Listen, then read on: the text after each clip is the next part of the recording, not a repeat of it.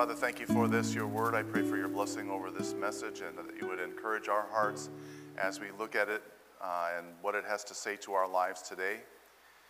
And Father, that you would do that deep work of holiness in us, changing us and renewing us. And I pray this in Jesus' name, amen. A while back, my barber was sick, and so I decided to try a different barbershop. And as I was waiting for my turn, I noticed that um, on the wall behind his chair there, he had a little shelf, this barber, and he had all these kind of different items on there. He had a crucifix, he had a statue of Mary, he had a couple of uh, Buddha statues. Uh, while I was waiting, he was also talking to another customer about how he loved to burn sage in the morning to cleanse his shop of evil spirits. That's a, a Native American practice called smudging. On the wall, he also had uh, this symbol. This is the Taoist symbol of the yin-yang.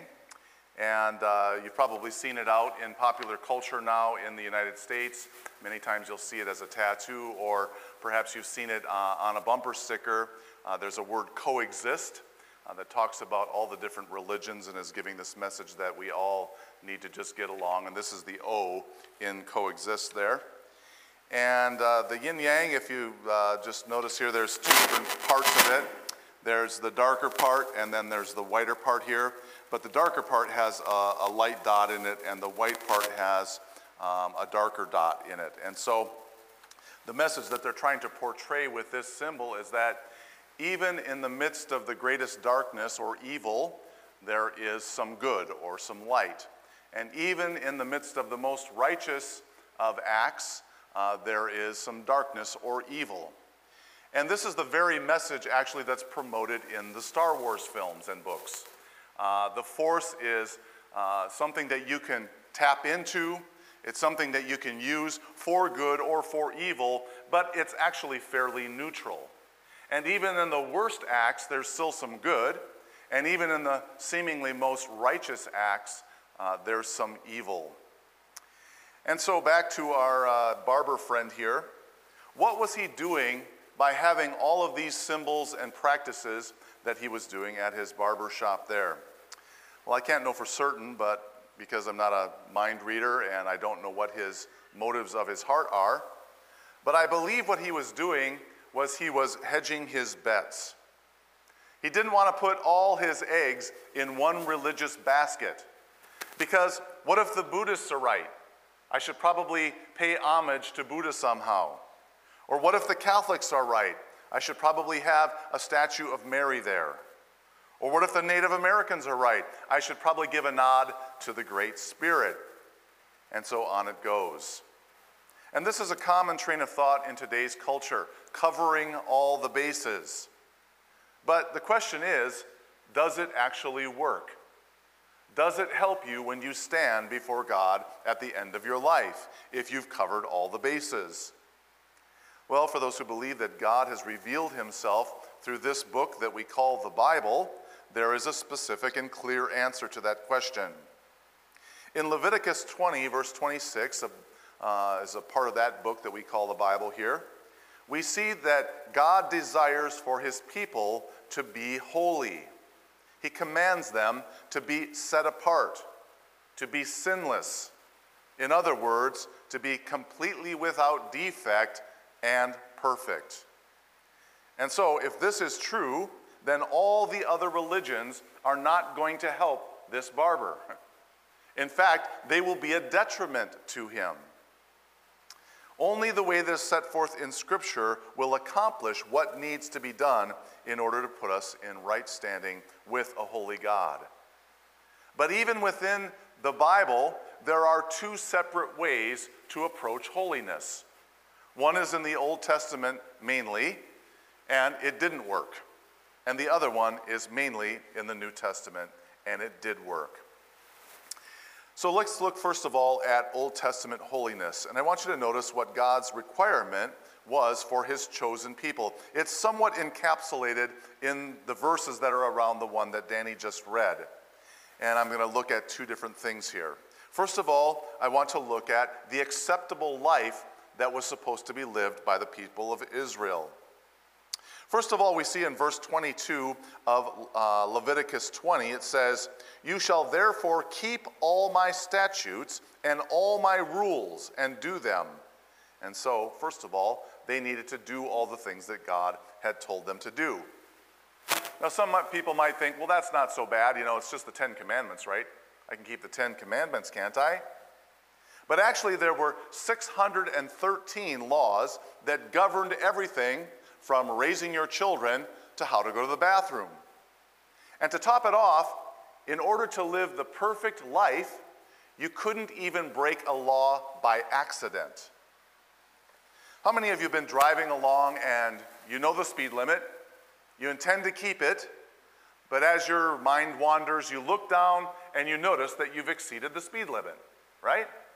You've broken the law in that instance, and if the police pulled you over in that moment and you stood before a judge, you wouldn't have a leg to stand on. You broke the law, even though it was accidental. But let's take it a step further. You know the speed limit, and you're going to gamble a little bit, right? I've heard it said that if you don't exceed ten miles an hour over the speed limit, they're not going to pull you over, right? And so maybe you'll go seventy-two in a sixty-five. Take your chances, right? And all of us have done that in certain areas of our lives. We've taken a chance. Maybe we won't get caught. Maybe we'll fudge it just a little bit, right? And so imagine trying to toe the line in every single area of your life, all six hundred thirteen of these laws, keeping them perfectly, not having to break one by accident. And so regarding this acceptable way of living, God tells Israel in the next verse that they were not to walk in the ways and the customs of the nations around them. We see this in verse twenty-one. He says, "I'm driving them out before you. Don't walk in their ways, in their customs." And so God wanted Israel for his own. Our barber friend here, he would find himself in grave danger because he's dabbling in multiple religions. If one religion is good, well, many must be better, right? We'll just give a nod to all the different religions. Another way God's chosen people needed to remain perfect in their relationship with God was they were to be careful not to partake of or touch anything that was unclean. And this is the basis for the kosher laws that we see today in practicing Jews. And so they still do this. They cleanse their whole kitchen. They can't touch certain things at certain seasons.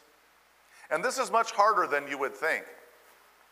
Back in California at our old church, we had a, a family that attended now and then called the Kammerzells. And the Kammerzell's oldest daughter, Darla, had a very severe peanut allergy. So much so that if she even came close or touched something that had touched a peanut, she could have an anaphylactic reaction and go into shock and perhaps even die if she, uh, she wasn't treated immediately. And so they gave her this service dog.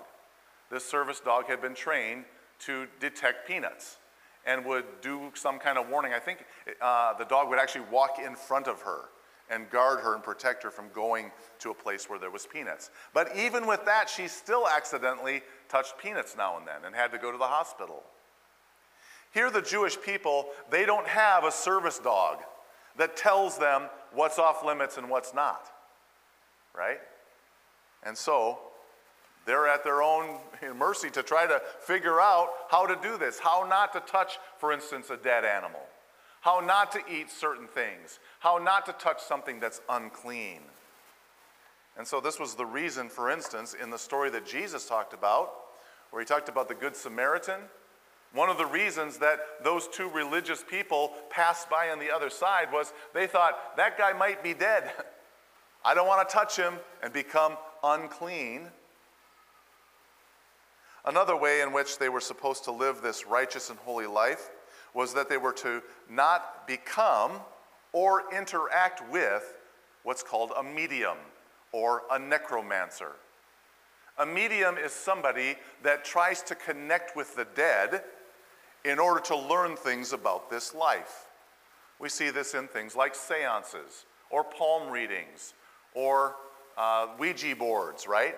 What you're doing in those instances is you're trying to reach out to a spirit And by the way, the Bible indicates that those are real. Saul was actually uh, trying to get a, um, some information about a battle, and they actually raised Samuel from the dead. Well, his spirit, using a medium. And Samuel came and basically rebu- rebuked him for doing what he was doing, first of all. And so this is a fascination that our culture has. Did you know that in Hollywood, since nineteen fifty, there have been over two hundred forty movies about interacting with the dead? A great fascination. We call them ghosts, right? And the principle is still the same. An unhealthy fascination with trying to contact the spirit world. And God told them they were not to do this. And so obviously no one in all of Israel was able to live up to all these requirements that it took to be completely holy before God. And so this is why he instituted the sacrificial system. Blood needed to be spilled to pay for the sins of the people because they were making mistakes. Hebrews nine twenty-two tells us that indeed under the law almost everything is purified with blood, and without the shedding of blood there is no forgiveness of sins. But it couldn't just be any old blood, right? Roadkill or something like that. No, it had to be a specific kind of animal, a specific kind of clean animal. Couldn't be received from a foreigner. Had to be your own, right? And they had to kill it in a very specific way in order for it to work. And it was only temporary. You had to keep coming back over and over again. And I imagine somebody got tired of that. Eh, I'll skip this week, right? I don't like you skip church. Ah, I'll skip church this week. I went last week. No, you had to do it every week without fail and continue to do that. And that would be hard enough for an individual to do, right? But God was judging the nation. An entire nation had to do this and live in holiness in order for them to not come under the wrath of God in those moments. And I was thinking about, what would that feel like in those days? I think it would feel like madness. I think it would feel like insanity. Having to do something, being commanded to do something, and knowing that you couldn't. Knowing you didn't have it within you in order to fulfill God's laws. And so, if that were the end of the story, it'd be pretty depressing. But now we have the New Testament. And in fact, those in the Old Testament were looking forward to the promise that there would be a different way, that things wouldn't always be that way. There would be a different kind of holiness that would come to God's people. And so, God fulfilled that sacrificial requirement in his son Jesus, coming in the form of a baby and growing up and then dying for our sins. But in the New Testament, Peter actually quotes this passage in Leviticus. Leviticus twenty twenty-six. Here it says, "Be holy as I am holy." And so even in the New Testament, God is commanding his people to be holy, set apart, doing the right things, following God's laws. And so how are we supposed to accomplish this? They couldn't do it in the Old Testament. Now how are we supposed to do it? Especially in a day and age when all of this is against us. And thankfully, there are some scriptures that give us insight into this challenge. Paul's writing in Romans to the new Christians there, and he says, "I appeal to you, therefore, brothers, by the mercies of God, to present your bodies as a living sacrifice, holy and acceptable to God, which is your spiritual worship." And so in this passage, there's a huge clue as to the new way. He says you will accomplish it by the mercies of God. In the Old Testament, they didn't have the Holy Spirit coming upon them like we do now in the New Testament. That's what Pentecost was all about. Pentecost is when the Holy Spirit came upon the new church and began to dwell in the hearts and the lives of people. The mercy of God there to help them. Back in the Old Testament, it was sheer willpower. And some people have better willpower than others, right? Some people accomplished it better than others. Just like today, you may have more willpower than I do in order to fulfill a diet or an exercise program or whatever it might be.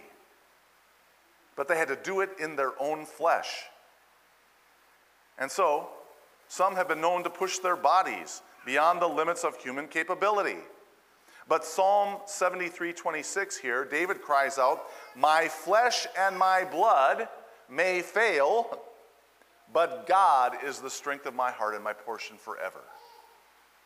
Our flesh and blood fails. We fail time and time again because we're dealing with the sin nature. And it's only when we are found in Him that we can be holy. Back this spring, I was I do a Bible time with the preschool kids once a month. And so I came in for my Bible time, and I had all the little three- and four-year-olds in here, and I was talking to them, and I said, okay, um, I need some volunteers. But not just any old volunteer. I want volunteers with special abilities. Kids that can, like, jump high or super strong, have great intelligence. And so they're all raising their hands, and I had, like, four or five of them come up here. And I said, okay, now here's our job. We're going to clean the lens up on that projector there. It's, like, fifteen feet up in the air. And so what's your special ability? How are you going to do it? And they went down the list. One could jump four inches off the ground and, you know, whatever. And so they were going to do this. And so they tried, you know, to figure out how they were going to get up there. And I said, okay, pretty impossible, right? But what if we had a superhero come? What superhero would you like to have come and help us? And they wanted Superman or Spider-Man to swing from the rafters or whatever like that. And I said, you know, there's an interesting uh, superhero called Iron Man. And he doesn't really have any special abilities. You know, he can't fly, he can't. What he has is he has a super suit. He has a suit that he's designed that can do all these things. They can resist great heat. They can shoot weapons. They, it makes him fly, all of these things that he can do. And so he has covered himself with something that can make him do things that he couldn't do otherwise. And so, this relates to the life of holiness for us. In and of ourselves, we are nothing. We can't do anything. We can maybe do things by sheer willpower a little bit, but we can't live the holy life. And it's so when we put on Christ, we put Him on, and He begins to work out that holy life within us. He begins to help us do the things that we knew were impossible before. Paul commands this in Romans thirteen fourteen. He says, "But put on the Lord Jesus and make no provision for the flesh." That's how you don't make provision for the flesh, is you put on Jesus. Okay? Because of the holy life that Jesus lived, He gives us the power in order to resist the devil. And this is the armor of God that it talks about in Ephesians six. That's how you defend against the devil's schemes. And you know, many things can go wrong for Iron Man. His suit can malfunction or whatever. But do you know the biggest problem that Iron Man has? Himself. He's a ding-a-ling. He's an alcoholic. He's a womanizer. All these things were his main problem. That was his main downfall. And so we have hindrances in our lives as well that prevent us from living the holy life, that prevent us from putting on Christ. Paul lays it before us when he says, "Be clothed in Christ and make no provision for the flesh." And so when I listen to my flesh and the things that it wants me to do, then I don't listen to Christ. I'm not putting on Christ in that moment. I'm not thinking of the things of Christ. I'm focused on the things that I want to do. And when Iron Man takes off his suit, he's just as vulnerable as you and me. Wrapping up this morning, the biggest mystery in all of this is, how do we stay clothed in Christ? How do we do that? How do we not make provision for the flesh and walk in it? It's so cliche, but it's the simple way. Trust in Jesus. Trusting in Him, not trusting in yourself. Not trusting in your flesh. Fixing our eyes on Him rather than our circumstance, rather than the thing that we're going through, rather than the thing that we want to do that makes us feel better. And the more I focus on Him, do you know what happens? The shallower all this stuff becomes. I don't really want it as much as I wanted it before. When I'm fixed on the Lord, when I'm focused on Him. You know, many people, like my barber friend, he treats religion like clothing. Eh, I tried that one, didn't really fit. I'll try this one. I'll switch around. And they want to present themselves for different circumstances in different ways, like we do for, you know, wear something different for prom or a wedding than you do, you know, at the beach. And so they switch things out. But altered appearances will not help you when you stand before the God of the universe. The only clothing that will do is the clothing of Christ, putting him on. And he will shield you from the wrath of God. He will shield you from all the things that we deserve as human beings because of the sin that's in us and the things that we've done. And so I encourage you this morning, look to the scriptures and find out what the true religion is. So many of us dabble in things we don't really understand, you know. We went to um, Le Connor yesterday. Every single shop, I think, that we went through that was a gift shop, they're like, yeah, we'll sell Jesus and we'll also sell your Buddha over here and, you know, whatever, you know, Taoist symbol you want. I mean, it's just a, it's a marketing ploy for them. But we have to remain pure in what we believe in. We don't want to hedge our bets. We won't want to try to cover. Put all your eggs in this basket and it will not fail you. It will not let you down. Let's pray. Father God, thank you so much for this uh, message of hope that we have in you, that we don't have to do it on our own, but that you have done the work for us and that we can trust in you, and uh, you will desire to sanctify us and give us the things that we need in order to do that. And so, Lord, we lift all this up in Jesus' name, amen. I just also like to encourage you, by the way, this is a short message. twenty minutes is, is not adequate time to cover all of the stuff around, you know, other religions. So perhaps you've had interactions with other religions or the occult or whatever it might be, and you have deeper questions about this. Please email me, call me. I'd love to sit down with you for an hour or two and just work through some of these issues in a deeper way. Thank you for tuning in to this sermon series from Elam. If you were encouraged today, would you consider supporting our online ministry through a financial contribution? Personal checks can be made out to Elam Lutheran Church and sent to one one five zero four twenty-sixth street Northeast, Lake Stevens, Washington, nine eight two five eight. Or you can give online at elam lutheran dot net. Thank you, and may God bless you the rest of your day.